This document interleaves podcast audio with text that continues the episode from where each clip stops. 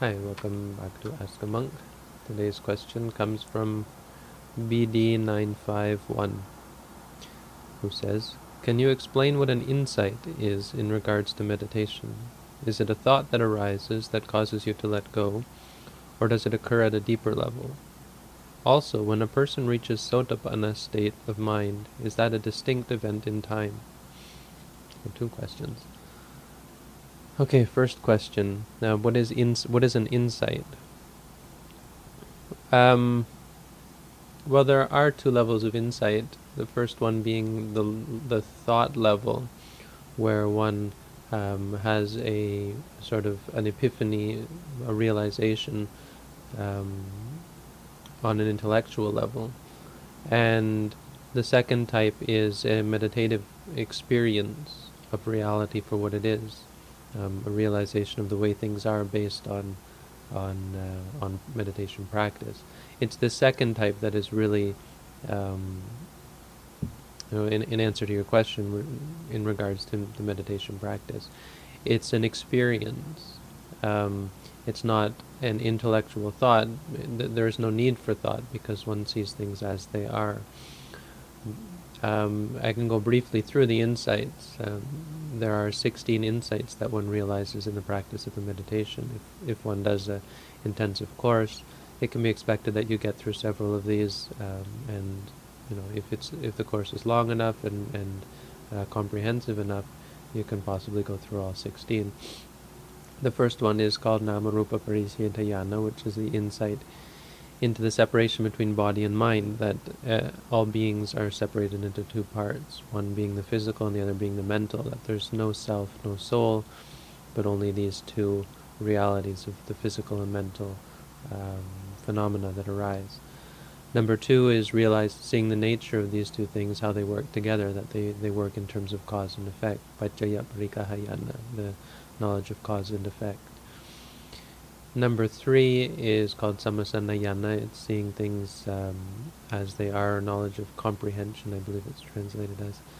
Um, starting to see impermanent suffering and non-self, the three characteristics um, inherent in everything.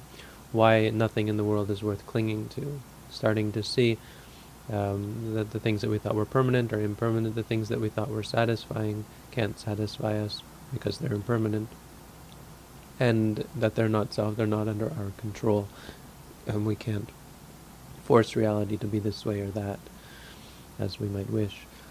Uh, number four is Udayabhayayana, knowledge of arising and ceasing. And this is starting to really be able to break reality down into the, the arising and ceasing.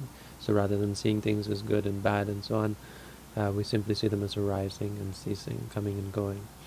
Number five is knowledge of cessation, so starting to see that everything ceases, um, as opposed to watching things arise and cease, starting to re- uh, really see that, that there's nothing in the world that's permanent, and starting to um, accept the fact that everything has to cease.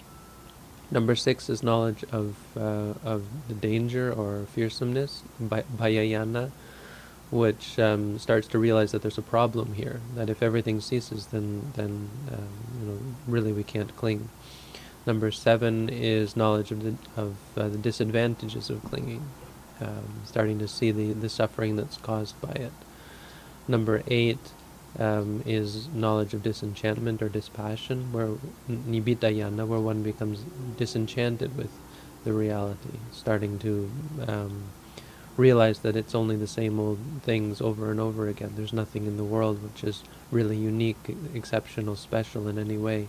In the end, it's all just seeing, hearing, smelling, tasting, feeling, and thinking. And this is starting to turn away and realize that happiness doesn't lie in, in the experiences that we have. Number nine is Munchito Kamayatayana, knowledge of desire for, for release or freedom, wanting to be free, wanting to get away and starting to find, starting to actually turn away in another direction and seek happiness, uh, seek peace inside, um, no longer looking into external objects for, for peace and happiness. Number ten is is this um, following this this idea and actually looking inward. It, it, it's Patisankayana means going over everything that you've been going, you've been watching in the meditation again, and this time giving it a um, a closer look, trying to see where exactly you're, you're clinging to rather than where, where you can find happiness. Number 11 is uh, Sankharupekkha knowledge of equanimity. Once you, once you change the way you look at things, instead of trying to find happiness in the reality, starting to see where you're clinging, you're able to work out the clinging, work out your attachments, work out your your um, the kinks in the mind, and then your mind starts to calm down and, and feel equanimous in regards to all things. It sees everything equally, and uh, is is very finely tuned. And this is the height of of insight in a worldly sense. After after Sankharupekkha there arises two, uh, there arises several knowledges in succession. Next one is Anuloma Jnana, where the mind um, gets to the, the finest point. It's like the, the consummation of insight, where um, it's so finely tuned that you're able to see things exactly as they are. This is really the, the insight that we're going for. And Jnana means to um, uh, to, to, to come to the middle or to, to, to finally um, get it and uh, go with the grain as opposed to going against the grain.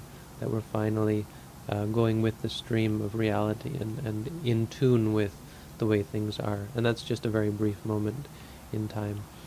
Uh, the next one is Gotrabhuyana, where one changes um, changes one's lineage, they say. It means um, changes one's state of mind from being an ordinary human being to being one who realizes the truth.